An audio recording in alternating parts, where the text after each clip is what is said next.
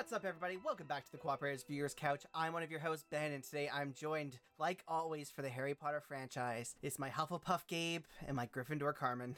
If you didn't know, each week on the Cooperators Viewers Couch, we go through a movie or TV show of a series that we are currently watching. Right now, we are finishing up Harry Potter with Harry Potter and the Deathly Hallows Part 2.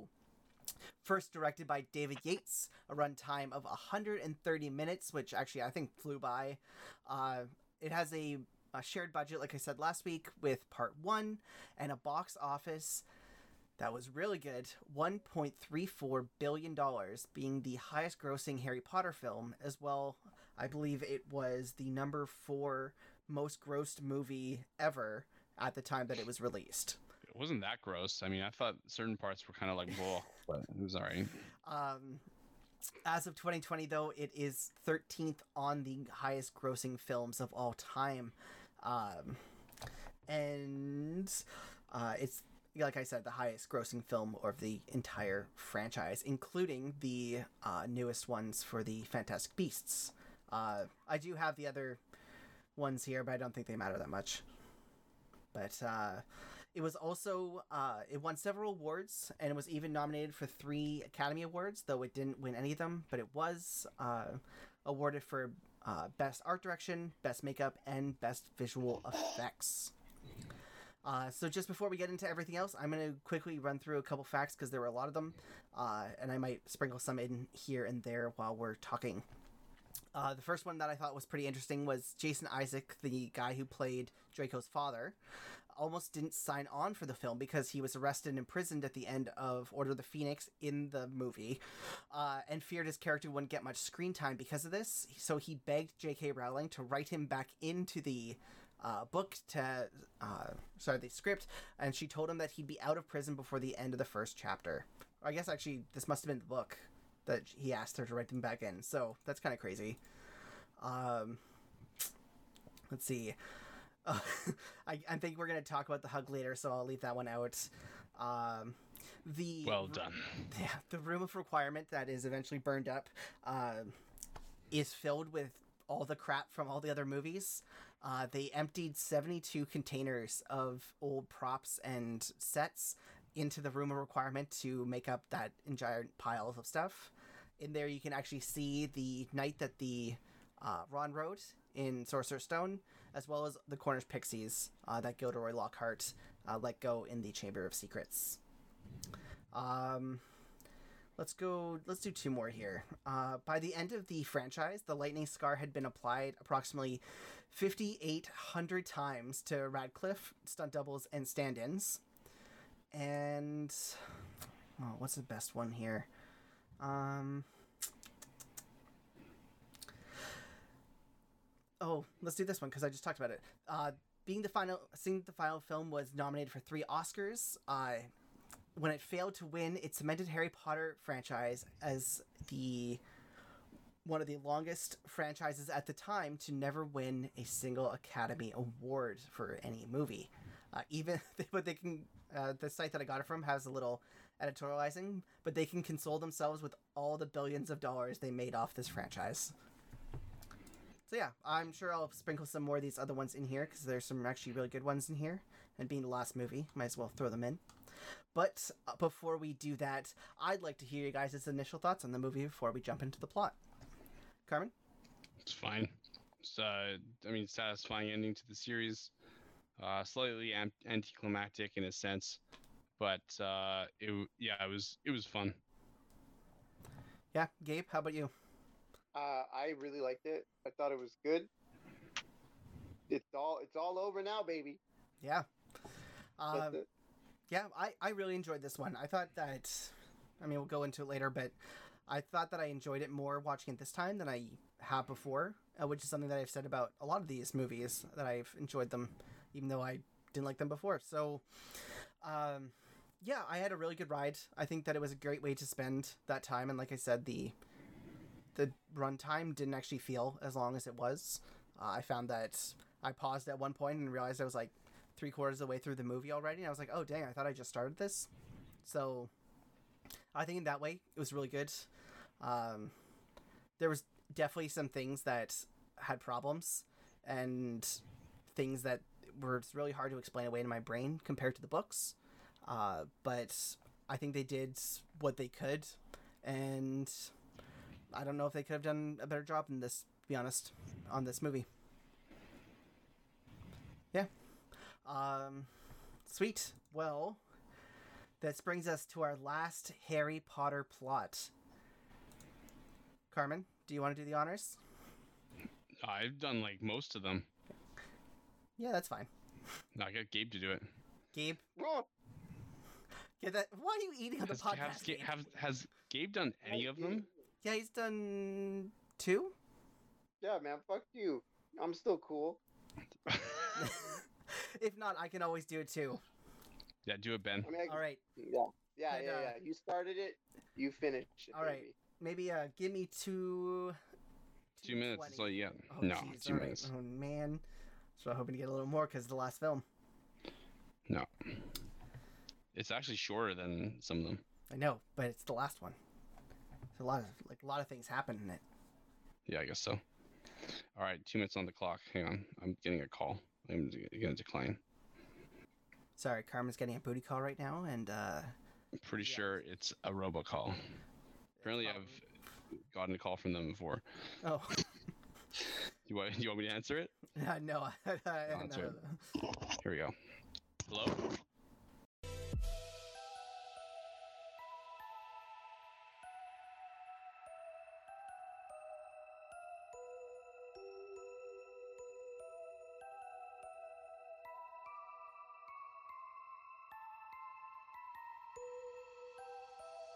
I can hear all that.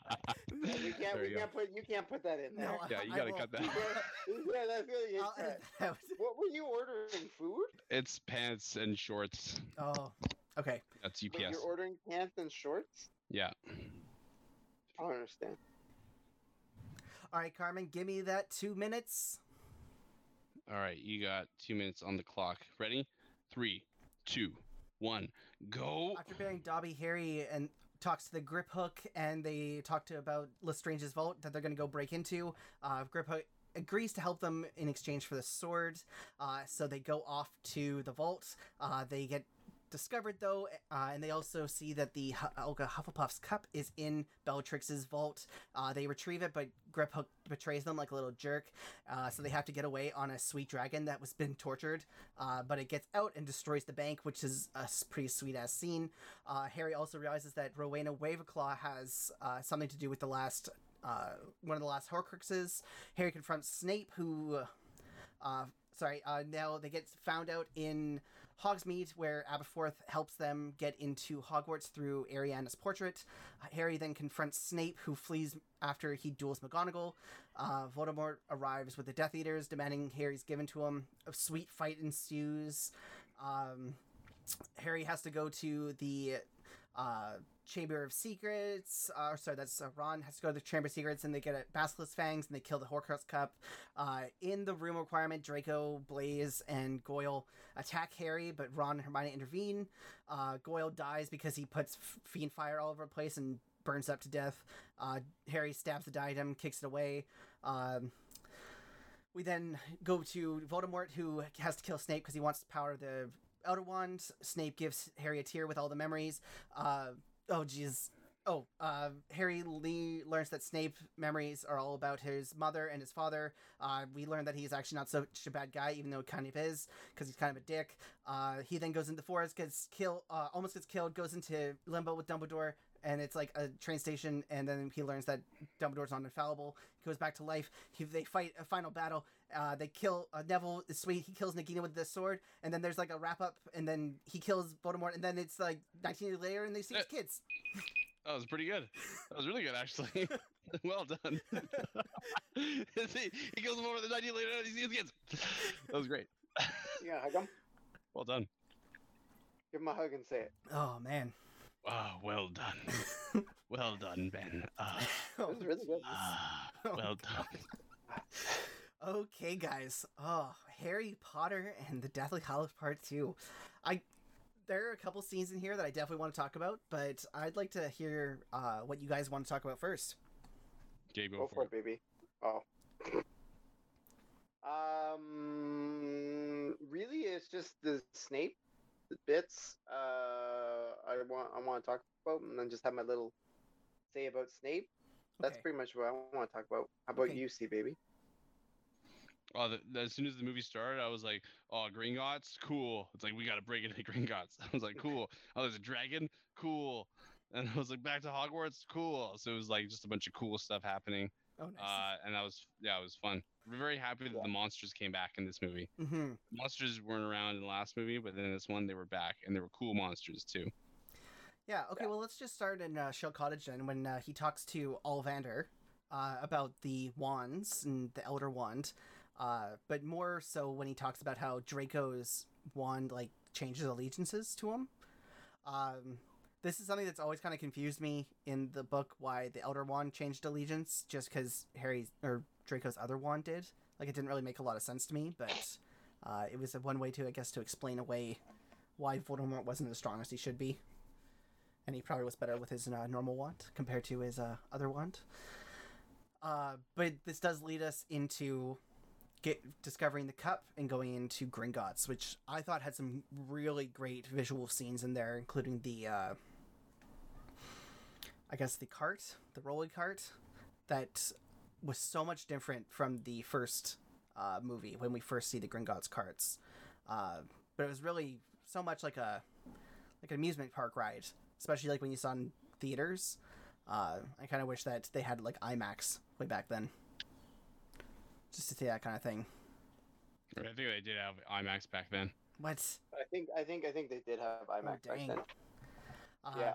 uh, well, maybe I didn't just didn't go to IMAX for it. I remember going to the midnight release and my car broke down. That was bad. Oh, Yeah. Oh, that's that's bad. it was luck. like winter. It was snowing outside and everything. It was pretty rough. Uh, but yeah, I remember going to see it in theaters on the first day, and that was pretty sweet. But yeah, I thought this part was really good. I thought that it was really funny watching the actress who played Bellatrix act like Hermione, like in her movement and mannerisms and stuff. Uh, apparently, Emma Watson acted out what she would do if she was acting like Bellatrix. So it became Bellatrix acting like Emma Watson, who was acting like Hermione, who was acting like Bellatrix. It's like Inception level of uh, getting that character right. I yeah, thought it's a few layers there. Yeah. It's like the onion of acting. hmm Or the ogres of acting. layers, Uh, layers. lots of salmonella. Oh. Oh shit! Too soon, Gabe. Yeah, way too soon. Sorry, that's my bad. You Uh, did that. Oh, God. I, I did that. I did You that. did that. Can wait? I was actually wondering. I had some burgers tonight, and they were missing some red onions. Can we buy red onions yet? I don't think so. I don't think we can buy red onions yet. Uh, but I might have some from the garden. Fuck 2020. yeah, no doubt, right? Um, Got yeah, a I fucking thought, pandemic and you can't eat onions? this fucking sucks. I thought it was a pretty good uh, scene overall. Um, I thought that, like, kind of the post after they escaped, where Voldemort comes in and like kind of kills everyone, was less visually attractive. Like, I think they could have shot that a little better. That was a little less jarring, uh, but still gotten kind of the point across that he was pissed uh, and killing everybody. But it was like there's a lot of flashes of like just showing people dying like left and right without like kind of showing him doing it, which I thought was kind of a weird way to shoot that. I think I noticed that quite a bit with David Yates is that a lot of his shots are taken like take this weird turn compared to everything else that happened. Um, even like other battles and stuff that have happened uh, Harry Potter. I don't know if you guys noticed that at all. No, I didn't notice that. I was wondering, is that the same dragon As from uh, Goblet of Fire? No, it's not. So it's supposed to be. It's supposed to be a Hungarian Horntail, but in the movie they call it a Ukrainian iron belly. Oh, And the only reason I know that is because I watched this movie with subtitles on this time. Yeah, it's kind of weird how like these dragons have like names of uh you know countries that have existed only in the past like 200 300 years, you know what I mean? Like weren't dragons around like in ancient times and shit? yeah, but I guess we have like Canadian beavers and Canadian moose. Yeah, it, why I mean you don't call them that. Well, call them Canadian Uh, beavers. But also like you know we discovered them then like haven't dragons been discovered like for like millennia before that? Yeah, but then what about like African like what African guards garter snakes or something. I know there's there's certain animals that just have countries in their names, right? Just etymology, whatever that's called. I don't know, man. I don't And know. maybe I'm they had other names before that too. And they just got renamed when like got countries and they realized that mostly the Iron Belly dragon is from there, right? Well, how long has Ukraine been around for? I don't know. Long time. Long time, man. Bite your head Really? off. No. I don't know. I actually don't know. Um, one thing that definitely did bother me about the movies, though, uh, I know that's kind of going off of because I also have read the books, is the way that he finds out about the Horcruxes, that he can hear them and stuff. That's never, that's not a thing in the books. So it's kind of a weird way to like get them from place to place in a shorter amount of time. Like him just seeing the diadem, or just seeing it like in his brain, like oh, this is like the person you have to go talk to, right? I thought that was kind of a weird way to push the story forward uh, rather than kind of doing it in a more succinct, natural way. It's kind of just I liked a- it. I, I liked the sound design of the Horcrux. I thought that was really cool. And Hmm, I noticed it yeah, more in this too. one. Yeah, I liked I liked the n- I liked how they kind of introduced them. But again, I didn't read the books, right? Yeah, So, and that's the that's the other problem when I'm going through these, right? Because I can't have to compare, or I do compare a lot of the stuff to the books and seeing like how well some of the stuff was done. But then I also realize that these books are hundreds of pages long instead of twenty minutes. so, Right. Um, Right.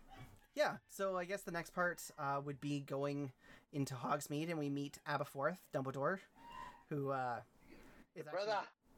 should have been introduced, or the actor and stuff should have been introduced in the fifth book, because when they go have their first DA meeting, it's actually at his bar. Um, one thing that I really thought that they should have added into the movies is there's so much backstory with Aberforth and Ariana and Dumbledore and Grindelwald. Um, there's like this whole there's like a huge chapter called "The Life and Lies of Dumble- uh, Albus Dumbledore," uh, which is Rita Skeeter's book, but it kind of goes into like their backstory and like them growing up and Albus like looking for power. So he actually like goes after the Deathly Hallows, and that's how he got introduced to them. But he goes in like we need to take over the Muggles when he first Mm. started. So he wasn't actually he did it for certain reasons, but he wasn't a great guy when it came to that either. Uh, Mm. And then he had a duel, or uh, Aberforth, Dumbledore, uh, Albus, Dumbledore, and Grindelwald had like a three-way fight that ended with Ariana dying. So it's like the way, like what he's saying makes a lot of sense if you kind of know the backstory to it, but Right. I felt like it was kind of just thrown in there as a side, uh, and it might have even better better not to have it at all in the movie. I'm not sure how you guys thought about like that scene when he's talking and like talks about Ariana and that Dumbledore never had tom- time for and that kind of thing. For me, I just a- like I yeah. Sorry, you go. No, you go.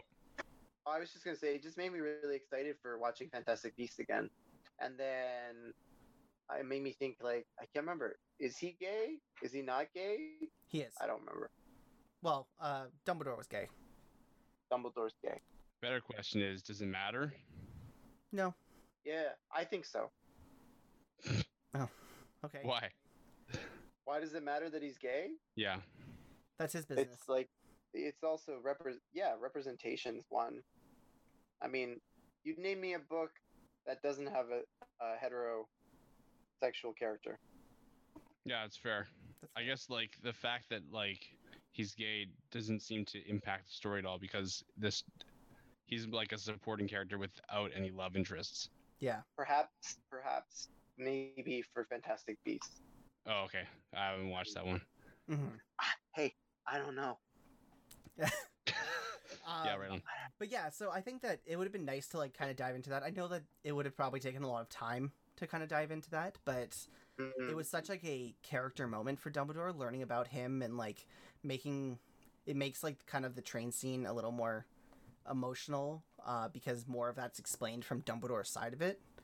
Um, and just like it's such a powerful moment in the books that I wish they had put it in here because we kind of we as much as like Carmine said he's a side character he we do kind of grow with Dumbledore as well from like this Right. kind of figure that's kind of off to the side to like a fatherly figure to like kind of guiding Harry into what's going to be maybe like his death, right? So like you kind of see it through that, like him leading him into like really his death and not actually knowing if Sar- Harry will survive from it all, and like Snape says, leading him like to a lamb to slaughter, right?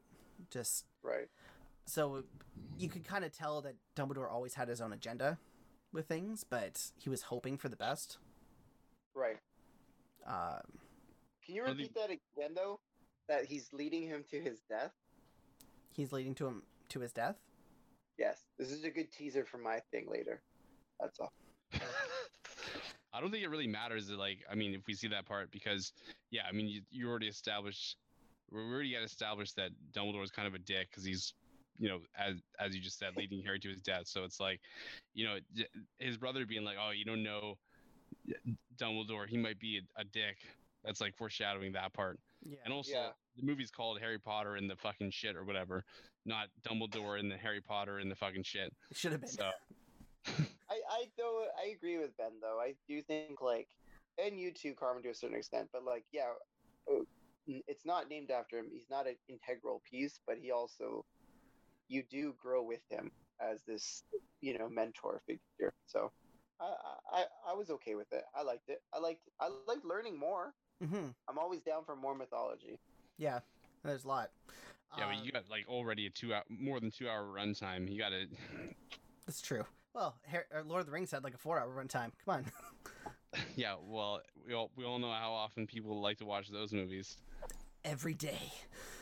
Well, some people do, I guess. That's true. Um, all right. So uh, from the scene with Albus, I guess we can move on to uh, going into the school.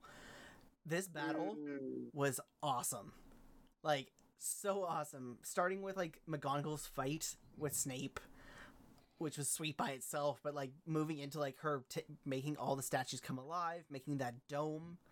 Um, the scene with Neville where he's like we can blow up the bridge and like stuff. Like I thought every piece of like the pre-battle and then the battle itself were just amazing. Like some of the best well done scenes in the entire f- franchise. At least yeah, that's well. It was well done. It was very well done. Uh, I like to see the lighter side of McGonagall being like, "I've always wanted to use that spell." yeah. Such also, line. was Ron's mom a professor there? no.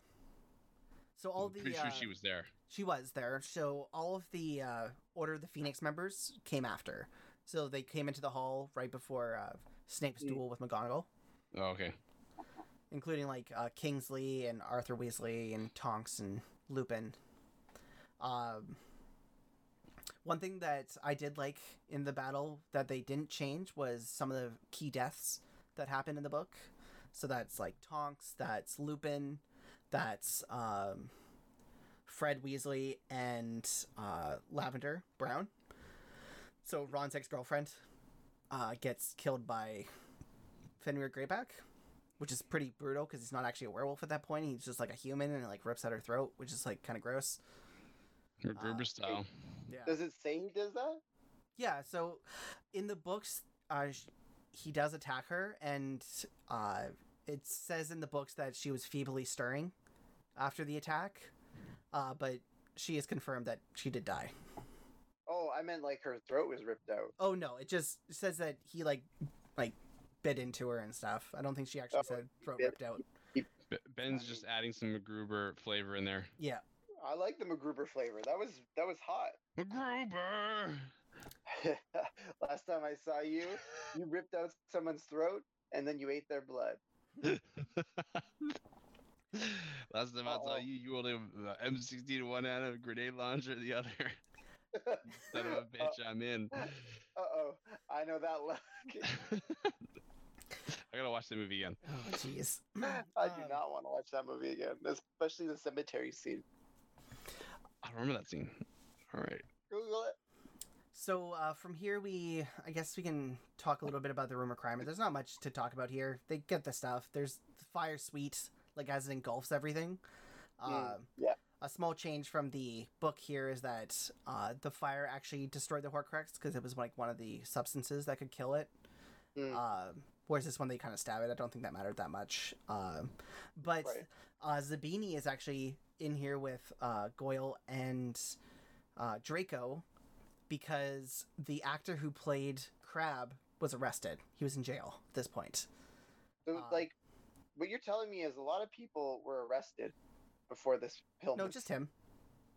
Well, what about what's his picture? So well, Lucius Malfoy's character was character arrested. was arrested, Uh, but Crabbe, the actual actor, was arrested for participating in the London riots in 2011. So Jason Isaacs was fine. Yeah. He wasn't put in prison. no. oh, I Lucius thought he Malfoy was was put in prison. And he Lucius asked Malfoy to- was like, yeah, "Let me out, yeah, or let him out, Let me out. free the Malfoy." free the Malfoy. Um, yeah, I mean, there's not much to say about the room crime. I thought it was kind of cool scene, but like nothing too special. The fire was cool. I liked how they turned into like all the different beasts, and then eventually into like Voldemort's face. Hmm. Um, the and Ravenclaw stuff was kind of weird too. Just like how she told him about it all, but when she got angry, Right. that was that was scary. Scary. I, I like. I thought Carrie, Kelly Macdonald did a very good job in that role. I, I liked seeing her do it. I was. I'm always I'm always kind of surprised with like cameos like that because I always think like I guess they could have just got anyone to do it, but, but Mhm. I mean to get her it's pretty good. I good. think uh, Kate Winslet was actually offered the role, but her agent said no. She didn't, he, the agent didn't even give it to her to like consider because he, he was like every British actor is in this film franchise. She's going to be in Divergent instead. What a mistake. That was a bad film. Um, Yeah. Yeah. yeah. Other than that, I think again the battle. I thought it was very, very cool, very interesting, uh, very well shot. Um, then we get kind of that small lull where we go into Snape's uh, death, which is super rough. God, it was rough to like see like from behind too, like what they were seeing, like him getting knocked against the wall with like the power of the snake ripping into him. Like that was pretty. That was pretty graphic. it was intense. My lord. It had to Uh, happen though. Oh yeah, it had to happen because that's how it happens in the book. Except it's even more brutal in the book. She's in, Well, like, in I mean like a magical yeah. cage that he like he drops like this magical cage onto Snape's head with the snake inside, and then it does the exact same thing, but like he can't move. It's it's pretty intense. Uh, yeah. and we get the tear, which is uh, I'm guessing this is where you want to talk about uh, Snape a little bit more, uh, as we learn about Snape's history with Harry's mom. Um, I got notes. Yeah, I, I mean, I'm gonna let you go first, and I maybe I can talk about it after about my thoughts on it, because uh, oh jeez, he's got a lot of notes, folks. He's got a lot of notes. I don't Those think are all receipts those from Home Depot. what the fuck? You bought an air conditioner? You didn't tell me. You're damn right I did. Yeah. Home Depot. Well, the first thing I'd like to acknowledge is I want to acknowledge the, this uh, video um, from this YouTube channel called Potterverse, and it's titled "All All the Times Severus Snape Protected Harry Potter," and I want to use that as like my it's going to be the basis of a lot of my evidence, and then kind of coming up with my thesis that arguably Snape is the best character in this series. That's my thesis. And My thesis is that based upon the following. Right from the beginning of this film, Snape has always had Harry's back. And whether or not we knew, he he continuously did it. And he did it like I'm not here to I'm not here to argue that his motives weren't fucked because maybe they were a little bit based upon the fact that like he's doing it because he was in love with Lily. But I I, I maybe at a later point in time I might like to unpack that and, and say maybe there's something more to it than that and it's beyond that type of love. It's it's actually something that's so selfless. But anyways, so we know that he was the one in charge of protecting Harry from Quill with the whole, you know, you know what I'm talking about? You can't, you Quill. can't see uh you can't see Peter my Quill? hand right now because we're doing a podcast. But yeah, when he's on the broom and shit, he's trying to protect him with the spell and stuff. Yeah, Quirrell. Yeah, that's it. Quirrell. I said Quill. I don't know why I said Quill. I'm thinking Yeah. wrong wrong franchise. Look Wrong up franchise. Square Star Space or whatever it is. Yeah, Star Lord. Star-Lord. Oh yeah, that's the one. The other thing too is Lord. Snape is also the first person to teach Harry how to protect himself. He t- teaches him the defense spell. Do you know which one it is, Carmine? Uh, Decoculus. It's not Decoculus. Expelliarmus. It's Experia. Yeah, yeah, it's that one. I can't Ex- pronounce it. either. Spelliamus. In the film, I'm not. I don't know if it's in the book. I'm just saying in the film. That's also the other thing I want to talk about too. I'm just judging this off of the film, not the books. Wait, when But did he teach him how to film- do Expelliarmus? He shows them when they're doing the duel with Lockhart, Oh, well, so he shows everybody. He doesn't just show Yeah, but he's- but he knows that he's in there, right? He knows he's in there. He's the one that's volunteering first. He shows him that. That's the same motherfucking spell that he uses to duel Voldemort. Mhm. Boom. Number three. I don't Um, know if that was really a boom worthy. I think that was kind of a, a side point because he didn't just Okay. teach Harry that. So in the film, when we're at, I think we're now at Prisoner of Azkaban, when Lupin goes all like Gabe, and he turns into a wolf man. He goes all Mhm. Gabe. what the fuck does that mean? Because he goes. I'm monster coming, it's happening! It's happening! It's happening! Uh oh. Oh shit. All right. Yeah, yeah. Oh jeez. All right, keep going, Gabe. We're getting a lot of dead hair here. Okay, sorry. More like a what wolf, am I right? um, but yeah, no, he definitely You saved can him there. That the was ca- good. yeah, but you can see in the angles like he's doing, even though Harry was such a dick to him then. Like he sees, like he gets them all behind him, and Snape is just like, "Whatever, Lupin, eat me." So I think that's kind of cool. Yeah, I'll, I'll Oh, give you that one. God damn it. Um, and then the sword in the lake, and switching out the swords in the bank vault. That's all him, and it's his Patronus hmm that shows where it is. Yeah, that one's big too. Number five, the Elder Wand. Before he's dying, he's fucking, he's honey potting. He's fucking, he's fucking honey dicking Voldemort, telling him it the wand belongs to him. When Snape knows it doesn't. He knows it doesn't. He knows, and he's honey dicking him. Well, kind of. He says so, he assures him that the sword, that it, the wand is his. I feel like Snape knows how disarming spells work. I feel like he knows. no, because not many people know about the wand lore stuff. So that's kind of a weird fact, even in the books. Um, so the whole point of Snape killing Dumbledore was it's supposed to be he was killing him off as like an agreed thing, so it wasn't like a, a win. So if he killed Dumbledore, it was supposed to lose its power completely. But because Mhm. Draco did that thing, like he disarmed him, Draco got the power, even though he didn't know. It's it's really weird because like not always disarming someone actually transfers power and stuff too. What it was like all the wands of all the people in that like defense club would have like been changing allegiances all over the place. So it's kind of a weird thing that she almost threw in just to try and explain this one thing. Um but no, I know I know what you mean though. Like he still planned with Dumbledore to like get rid of the power I- from this thing so Voldemort couldn't have. Yeah, well, be- yeah, uh, those are things I don't know, but I just feel like he was stalling it out Mhm, for as long sure. as he could, even to die, yeah. and he ends up losing his life. And then my last piece is like every day, because this film takes course over like however many years of, of school. But every day that son of a bitch put his life on the line for him. Mhm. Every day he did it, all for him, and that's what he meant when he said always. Every day, Well, he didn't He do did it, but he's not doing it for Harry, right? all day. all day. he's doing it for for Lily, right?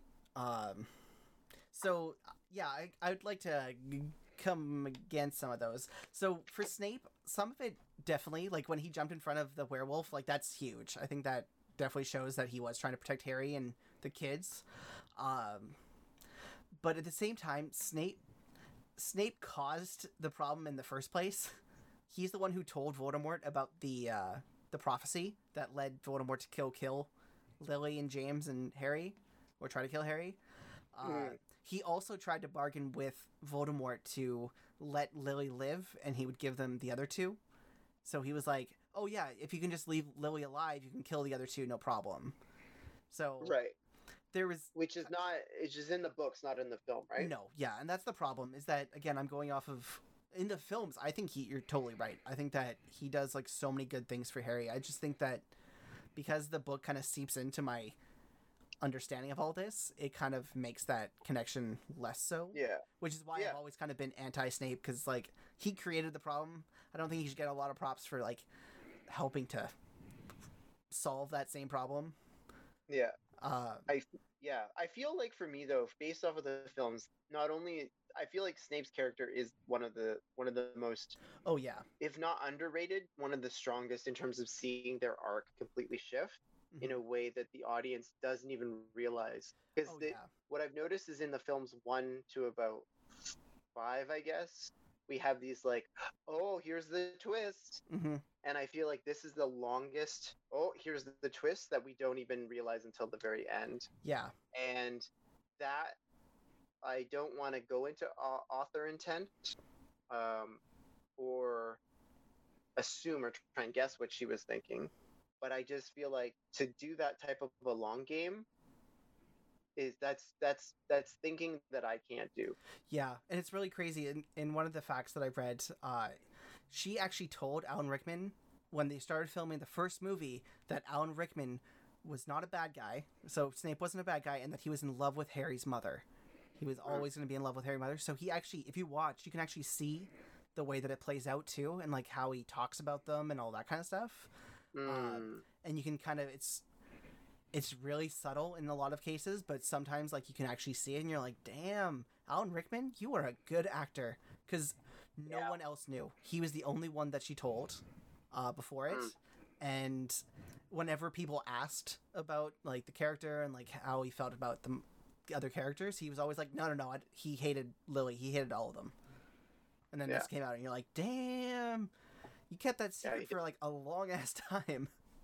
Yeah, he did a good job with it. Oh, yeah. Um, But yeah, no, I agree in the Yeah, the the- movies for sure. Uh, I think he's definitely Yeah, one of the that's just- underrated characters. Yeah.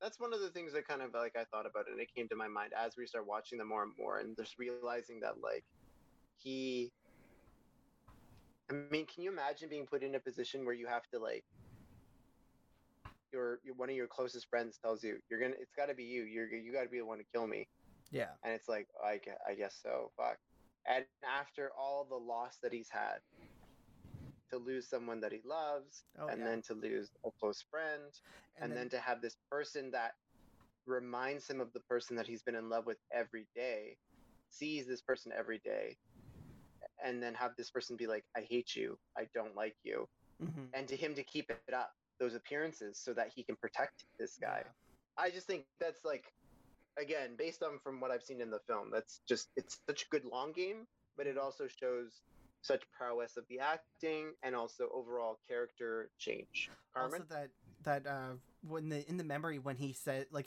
when they have that conversation about leading Harry after he had been protecting him for years, putting his life on the line, all this kind of stuff, leading him to his own death, like keeping him alive for no other reason than to have him die at the right time. Mm. Like that Mhm.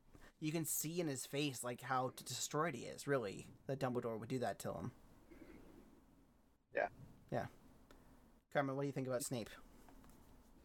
Yeah, the Pensieve scene fucked me up. I was like, oh shit. And uh yeah, like the part when Dumbledore's like, he, the boy has her eyes, Snape, and then like he's Wow. like always. I was like, oh goddamn.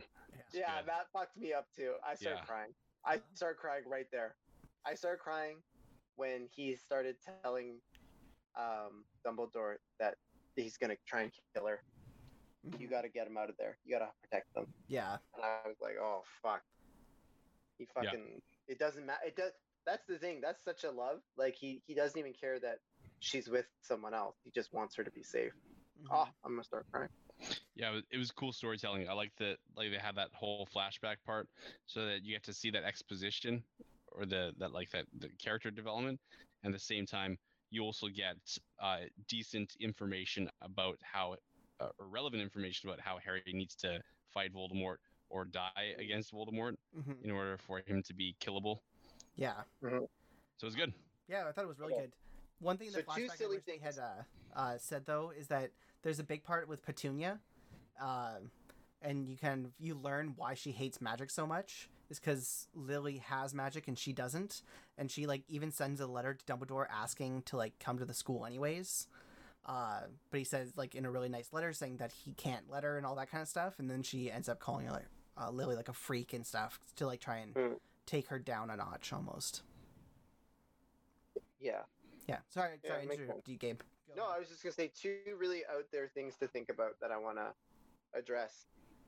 Um, the theory number one is um, I'm actually wearing a shirt. Hallow- What? That's what? number three, Number- Carmine. Oh, You're actually wearing a shirt. Number two is, or number one is um, the Deathly Hallow brothers. So here's my out there thing. I feel like Snape is one of the brothers, and I think he's one of the brothers because he mourns Lily the way that that one who has the Resurrection Stone mourns. Hmm. I'm saying metaphorically. Yeah, I I'm not saying say, they're like, actually the I don't think that's how it actually works, but yeah, that makes sense. I, I feel like um, Harry is the one that's wearing the cloak, and Voldemort is the one with the wand. Mhm. He's the one that doesn't want to be beat, Oh, definitely. and Dumbledore. Say that line again, Ben. What happens? He keeps leading him to his, the Lamb to slaughter. Like he's leading him to death. Yeah, he like he's supposed to be So- the Grim Reaper. Dumbledore's the Green Reaper. Yeah, Whoa. yeah, I would agree with that. I I'm not sure about Dumbledore being the Grim Reaper part, but actually no, that makes sense too. Uh, because I'll technically, be honest with you. I'll be honest with you. I feel like someone else has already thought of that too. probably, but he Uh, actually he and he does give Harry the cloak technically, and he does Yeah. give Voldemort the wand technically. the only one who And doesn't does- get the thing and is the. and- uh, Well, he does though. He gives he gives Har- he gives Snape Harry. Oh, that's true. Yeah. Um, okay, and then the other one that I read about, which I think is a real deep reach, but I kind of like it, is the first words that Snape says to Harry, is the Asphodel thing. The you know what do you what do you, and so Asphodel is a type of lily, Mhm. and then translated, uh, it's my regrets flow to follow you to the grave. Oh damn. Wow, that's some. I don't. I think it's a. I think it's a deep. I think it's a deep reach because I don't know if that was intentional or just a happy coincidence. But I'm sure it you go. was. She was really good about like she kind of knew what was going to happen. gave uh, out. right. Uh, I really like the theory about like the three brothers because like you even get the two that die. One like with uh, Snape dying that he was like still in love with her and like thinking about her as he was dying and like doing things to protect something of hers. Voldemort thinking he was invincible with the wand, but he wasn't. And then Mhm. Harry like using the cloak all the time to like live life normally, well, normally, quote unquote, uh, but also probably getting to live until he just normally dies, and then he's going to accept death with open arms, right? As he does and when he walks into uh, uh, Voldemort, right? He's accepting his death, and he's walking with death as equals. So I think that's a really cool theory, Gabe. I think you're muted. So I Yeah, couldn't you're hear muted, anything. Yeah, couldn't hear any of that. Oh, my fucking headphones. How about now? Yeah, Yeah, you're back. You're good now. I said I'm sure if you can mute if you if you can mute it. I'm sure if you could Google it, you could probably find it. I, Oh, I'm probably. pretty sure I'm not original in that thinking. The music when Voldemort died was weird. Yeah. Agreed. Yeah. I, When he I- actually dies, it was also kind of like, oh, Weird. okay, is that it? yeah. Yeah. I guess Didn't go were out with a bang. No, you.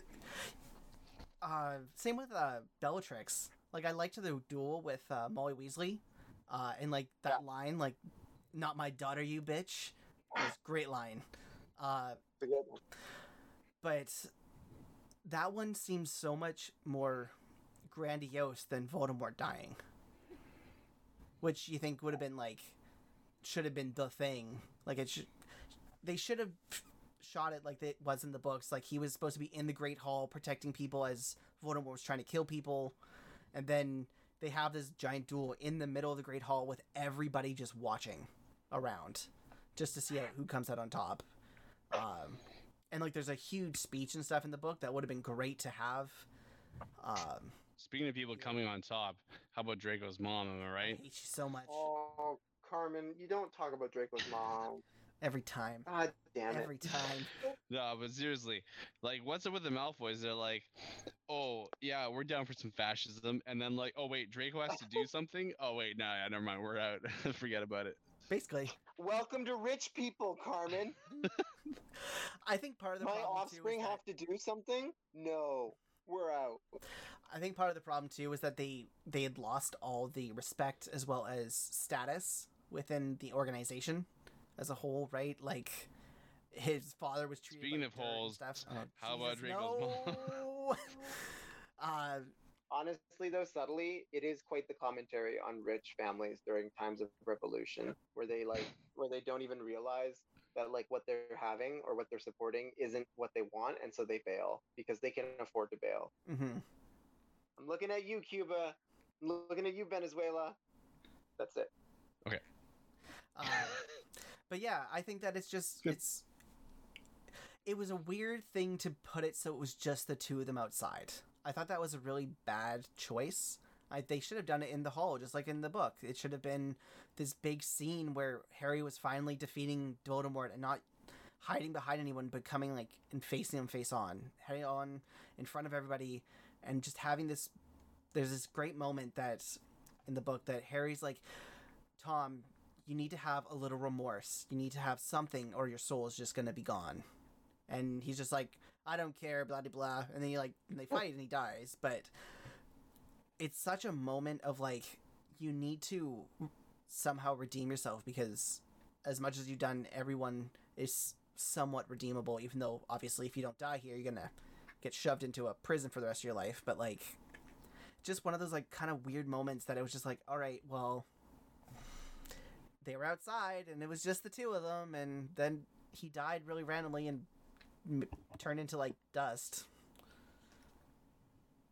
that was it so yeah i agree very anticlimactic uh, for that kind of fight but i did like that uh, neville comes out and like slashes off uh, the snake's head right before it like attacks ron and hermione neville's a boss That was cool.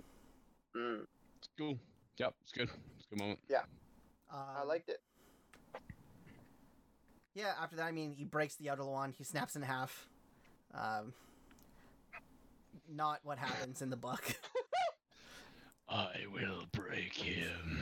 but probably a better way to do it than they did in the book. So in the book, he actually repairs his own wand with that wand, and then he puts the wand back in Dumbledore's grave. Oh shit. Yeah, and then, but in this one, he breaks it. I'm like, man, that's such a better idea. Just snap it so no one can use it ever again. But, um, yeah. So, but he he fixes his own wand with it, which was supposed to be impossible. But you know, Elder Wand can do anything. Uh, but I did like that one moment where Ron's like, "What are we gonna do with it?" When they're Mm. talking about the wand, I'm like, "Damn, Ron, you want some power, don't you?" want to take mean- over a little bit. He's got he's he's he's got a lot of, he's got a lot of respect now. Yeah. But yeah, so I don't know. I don't. I don't know if I get that game, but What re- what respect does he have? You killed someone. what the fuck? That's how you get respect. That is fun. Yeah. Although I Wait. did. who did he kill? I can't breathe. I don't know. I assumed who did he Ron did. kill? I assumed he did. He must have. No, seen he didn't kill anybody. He must have seen some shit. He looks like killed he's someone. got the fa- Well, he he's got the face of someone that's done it. he watched his brother die, which is pretty rough. I mean, I, I did think that he was like good this movie. Like he, he he was a good supporting character, and like Hermione seemed like genuinely impressed that he was like not just being an idiot. He's like, oh yeah, you said that once. And she's like, oh yeah, I did. Brilliant. And then he's just like, yeah, uh, I'm Ron. I can do stuff now. And she's like, oh right, perfect. And the random kiss in all that disgusting sewer water. That was Oh, dope. Oh, oh, that was so gross. it. I thought was Yeah. The sewer water going all over them. Guys, guys, that had like dead snakes and rats and shit in it, and Yeah, probably the proves plumbing. how much they love each other. The pl- oh, Yeah, uh. Can you imagine how bad they probably smell when they went upstairs and no one said anything? Probably I like, mean, guys, you smell like shit. Well, we were just uh, we just did get hit by a bunch of shit and then make out. So uh, I mean, life and death scenario. You don't maybe you don't think about oh you don't smell like Axe body spray anymore. Reminds me of that scene in Dogma. If it's the end of the world, we're having sex. And then they cut.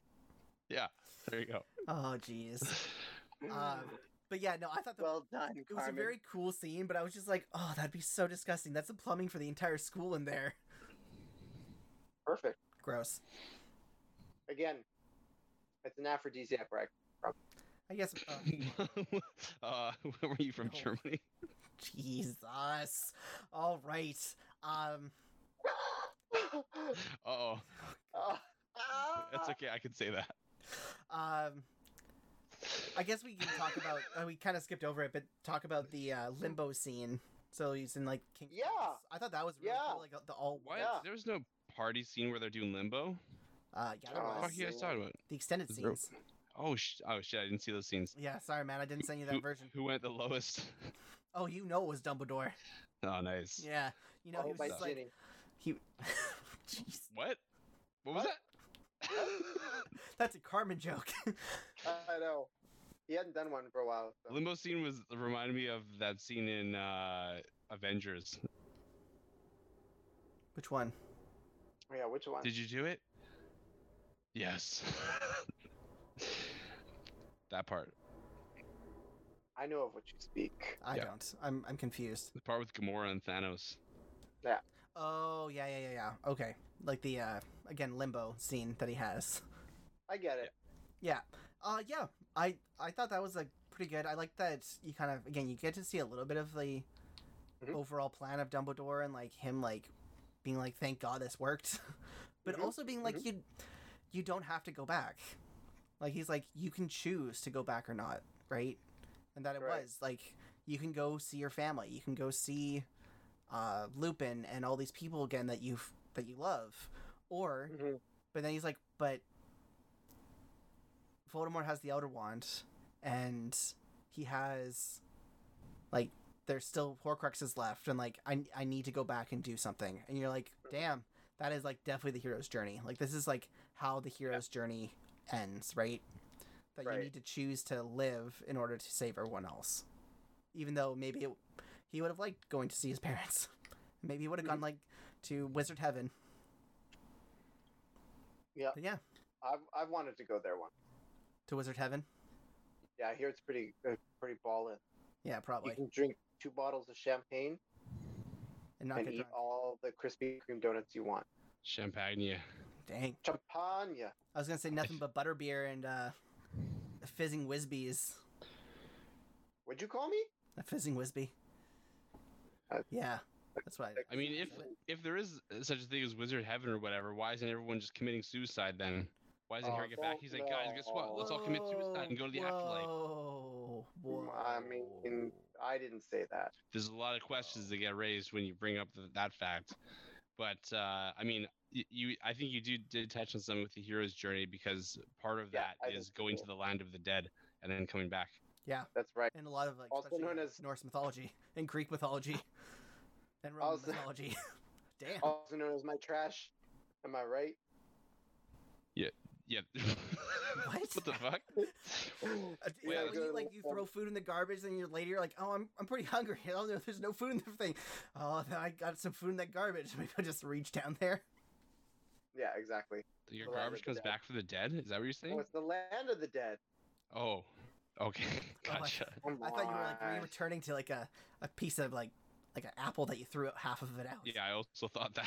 Oh, sometimes I'll bring it back and eat it. Yeah. what the? No, I missed a bite there. I call the big one tasty. Oh, Oh, gross. I'm not good.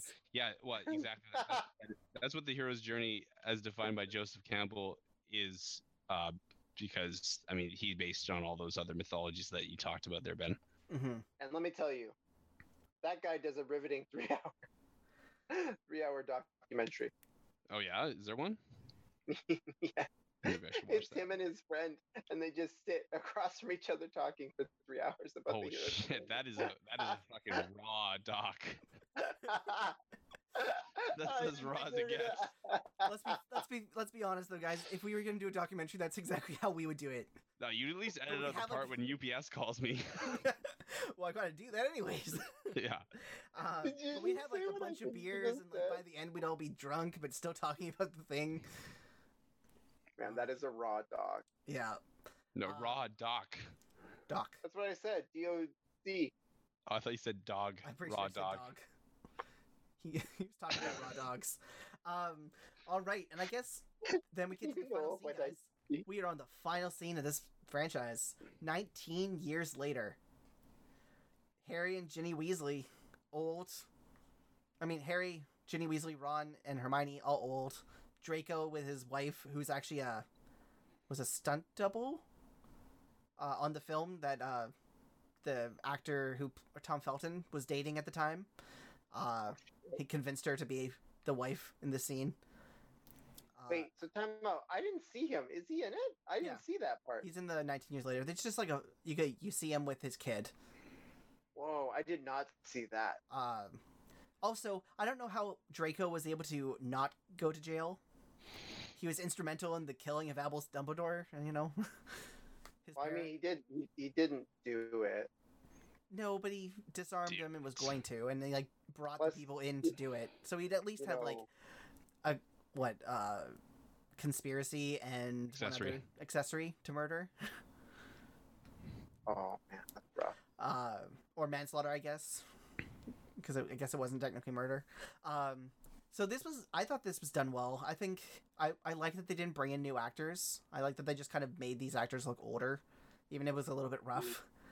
Uh, I think that Harry did not look great as an old man.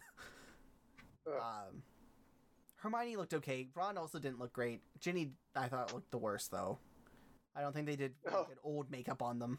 Some of them, but It's hard uh, to age people.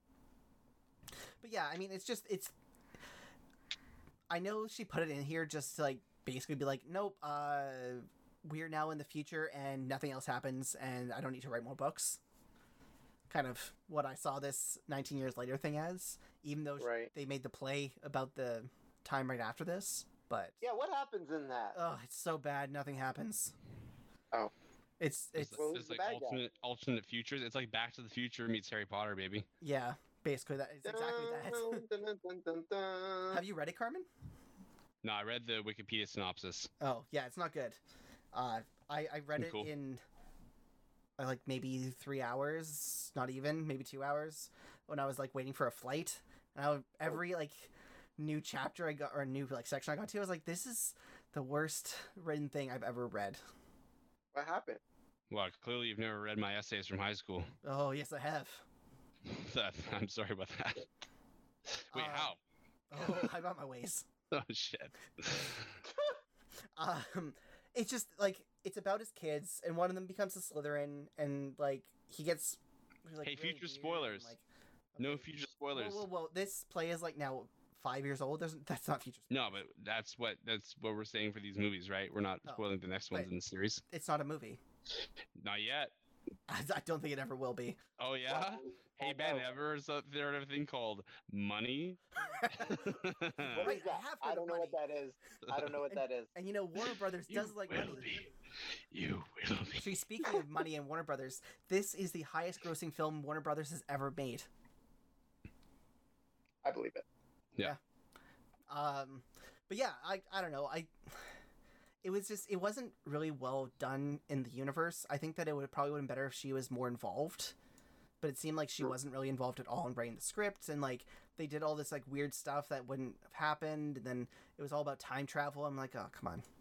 But on that note, a theater company, actually a YouTuber first, talked about like how he would fix the play. And then a theater company actually took his idea and made another one and apparently it was amazing.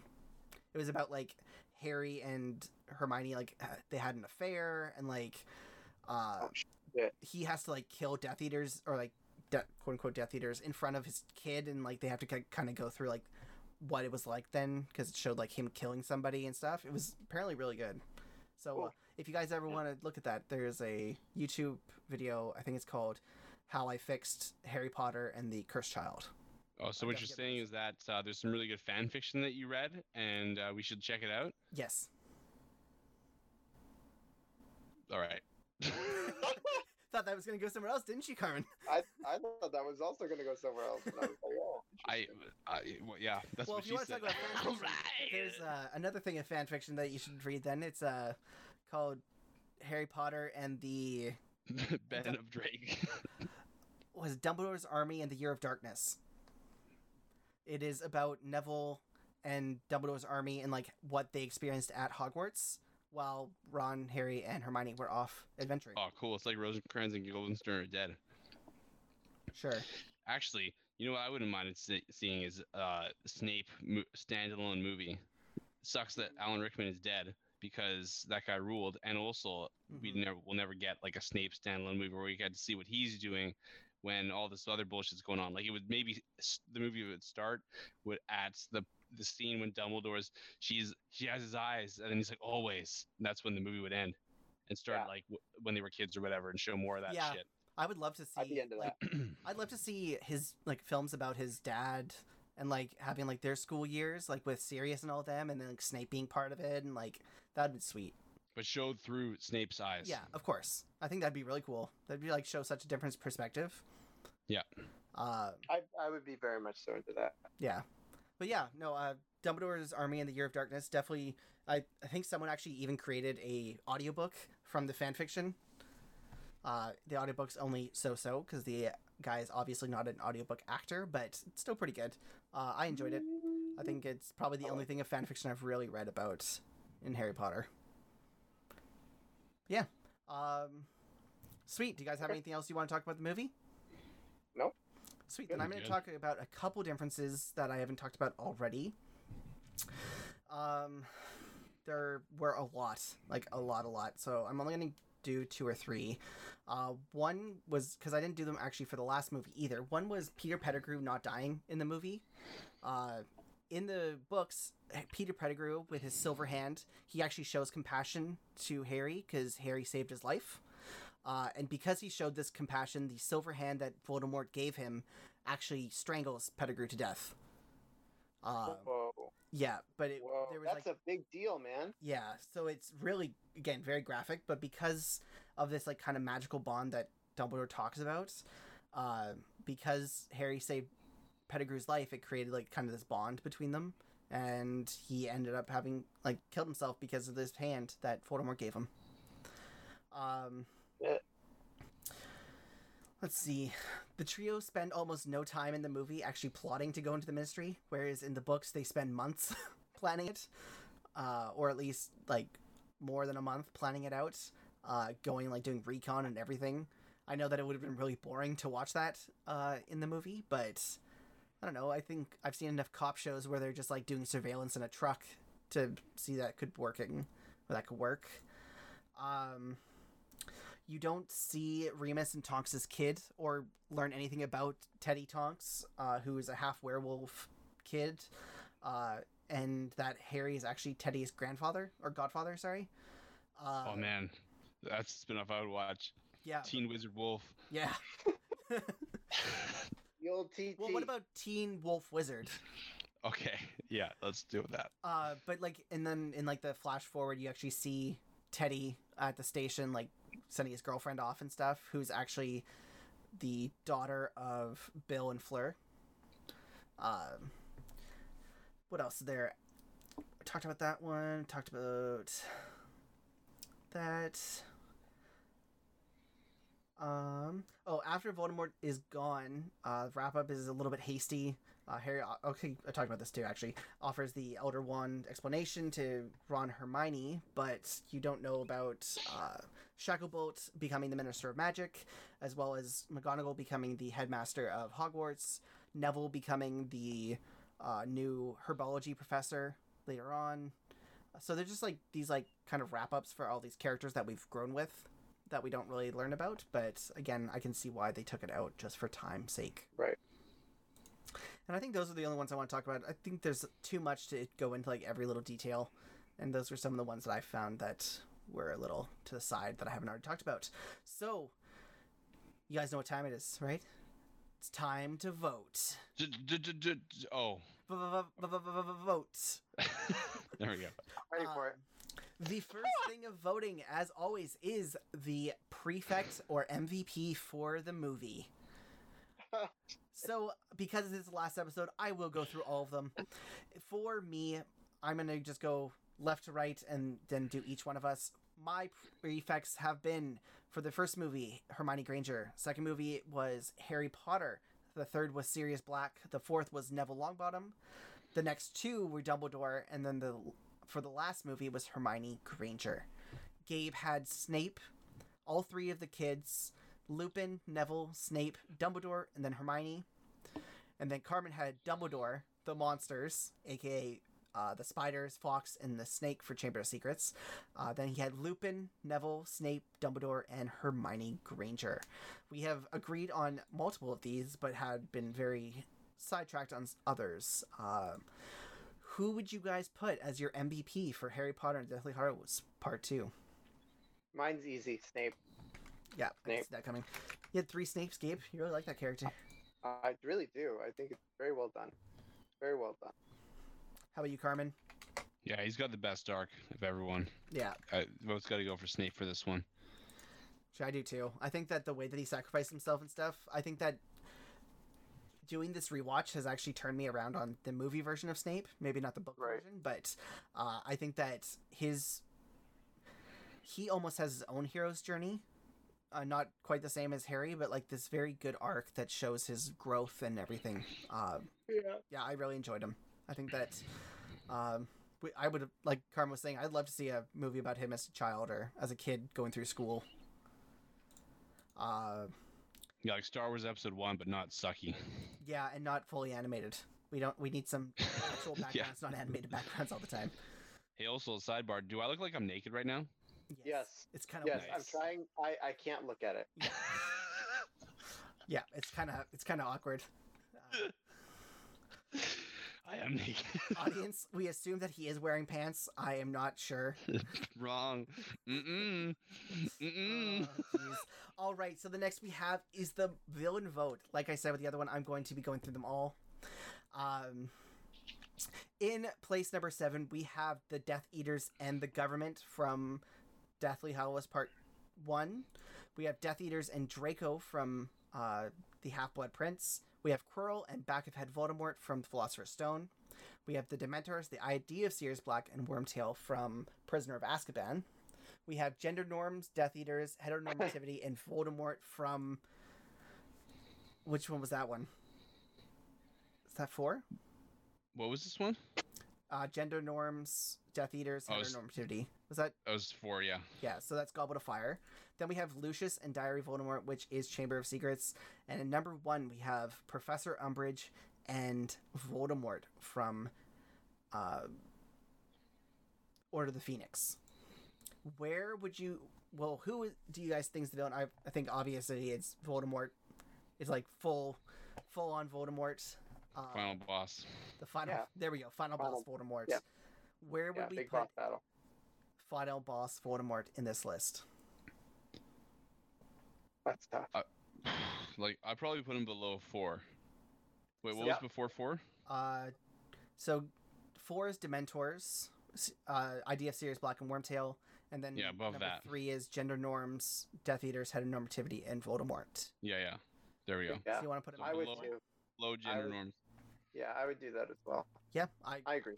I agree. I think that he was only okay. I think that a lot of what he did was great, but no, I think that's a good place. And that is our final rankings, everyone. And then lastly, we have the movie vote.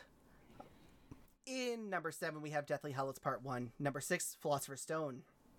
Number five, The Half Blood Prince. Number four, The Order of the Phoenix.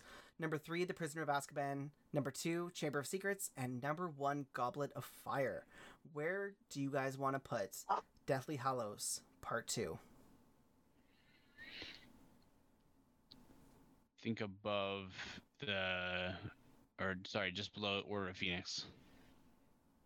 Uh, so above Was- Half Blood Prince. Yeah. How about you, Gabe? Yeah, Yeah. Yeah. Okay. I would agree. I was gonna put it uh, just below Chamber of Secrets because I think that the fight scenes were something that really elevated this. Like it had a lot of action, but it also moved the story along pretty well as it went. Uh, we also learned more about Snape's history uh, and kind of like his motivations and really ended out this like both his and Harry's stories very well. Um, actually, I'd almost put it above Chamber of Secrets. Uh, but it also had things like the the dragon. It had the vault, which was really sweet. Um, the battle, like even the spider showed up in the battle, which was awesome. Yeah, all right. You convinced me, Ben. Good, excellent argument. I will s- concede to putting it below Chamber of Secrets, but not above Chamber of Secrets. Okay. Gabe, did I convince you at all? You're right about the spiders. Yeah. And the scary Kelly Macdonald. Yeah. Can you uh, forgive my ignorance and tell me who Kelly Macdonald is? Uh, The actress. That was uh, the ghost. Or Helena. yeah, but what else has she been? Trainspotting. Oh, I never saw that one. Uh, Deadwood. Uh, oh, I, I've only been to a funeral once, so I only saw it the one time. Jesus. All right. Uh, Rigor mortis, am I right? oh my God. All right. On that oh, note, no. uh, so Gabe, would you put it would you put it above or below Chamber of Secrets? You're saying above or you're saying below? I'm saying above. I'm okay with below, but I think that it kind of just nudges Chamber of Secrets out, just because like the action was really I think you're right. I think you're right about that. And plus, like, there, there, it, there's so much that happens, and it's, yeah, I could go above. I could Yeah. do that. So below Goblet of Yeah. Fire. Mm-hmm. Yeah. All right. mm-hmm. I mean, I I have a soft spot for Chamber of Secrets because it just got got such an eerie mood to it. Oh, and It's yeah. got like a cool oh, I vibe. totally get it. I, Chamber of Secrets is like one of my favorites from this time. Um, Good. It's good. all right. This so- one is pretty good though. Yeah, this one's pretty good. Uh, so we now have in eighth place Deathly Hallows Part One, Philosopher's Stone in seventh, Half Blood Prince in six, Order of the Phoenix five, Prisoner of Azkaban four, Chamber of Secrets three, Deathly Hallows Part two, and Goblet of Fire as our King of the Hill, or Queen of the Hill, however you want to say it, Top, Ruler of the Hill. Ruler of the Hill. There we go. top dog. Sweet. Well, that will wrap up the Harry Potter series for the Cooperators Reviewers Couch. Uh, you can catch us on social media uh, as well as wherever you listen to your podcasts. I have a little bit of news. We are going to be taking September off from the Cooperators Reviewers Couch just give everyone a little bit of a break and are going to be coming back in October fully rested and ready to go. Uh, in that time, I will be launching a new podcast, uh, and you can catch more information about that on social media over the next two weeks. Uh, and I will be launching that the first week of September. So you'll still get some reviewer couch, but it will only be me on it. Uh, I will be talking about some video game action. Oh, that's cool. Yeah. Um, That sounds exciting. hmm So that's going to be the That next big really project. Uh, and beyond that, we'd love to hear what you guys think of the show. Uh, rate, review, listen on all your podcasting services wherever you can. Uh, but we also love to know what you guys want us to talk about next. Is there a series coming out that you think might be good? Is there a movie franchise that isn't a horror movie franchise that it might be good for uh, October? Uh, oh, spooktacular. spooktacular October with the reviewer. I mean, couch? what's- I mean, do you want to see the live video of this? Does it go? Do you want to be invited Oh, yeah. to the Zoom I was about to chat? s- Well, you're probably not going to get invited to the Zoom chat, but do you want to see a video of this? Do you want to see us on YouTube? Do you want to see us on other genre, like uh, streaming services like Twitch? Do you want us to do this more of a live thing? Uh, I, Carmine, maybe not with how Carmine talks, but you never know. I should I, I I'm not putting on a shirt for that. That's fine. Um, well, in October it's going to I be a lot love it. cooler. I hope. no, they're gonna turn the heat on in my building again. It's gonna be scorching. It's gonna be worse than the summer. I'm only shirtless right now because I got a fucking sunburn that's eating my dick. Um, Jesus. Uh, But sunburn we're eating your dick. I don't know how science works. You know, it's like But let us know because we would love to be where you guys watch or listen to us. Um, and I think that things like live streaming this would be really fun, uh, and get some like audience interaction for like our final questions. Uh, but other Yeah, we that, want we want to reverse stalk you. So like instead of us following you around, we're just gonna stand where you're looking, and then you can you'll be looking around. at us. So you're gonna make we're gonna make you stalk us by just being where you're looking. Okay, and I think that is it for our wrap up. Um, Gabe's still thinking about yeah, I think Gabe's either Mhm. being weird. Okay, so he's not frozen. Um, and as always, at the end of our show, we have the question the ga- question of the day with Gabe. Gabe, hit us with that question.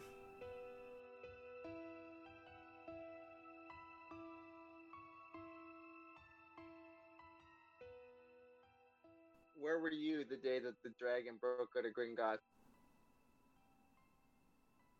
At the movie theater? No, I would be at the bank Oh, getting all their shit. oh, jeez. Because like they got disrupted. So you're gonna become a bank robber, Gabe? Yes. Oh, I'm gonna go back to thinking. W- w- uh, wait, when, when does this movie take place exactly? 95 or something like that? Uh, it starts in, I think, 89 ish, around there. No, I can't remember exactly. But it'd be, I think it's around 2000 when they end. All right, I was at Splashdown Water Park. I would not be surprised. Um, except it came out in winter. Yeah, well, I'm I'm a wild one. I'm a real wild one, baby. All right, and that is going to do it for us today, everyone. Thank you for listening. And like I said, keep an eye out for the new podcast coming out and in October for our glorious return with the Cooperators Reviewers Couch. Chicka.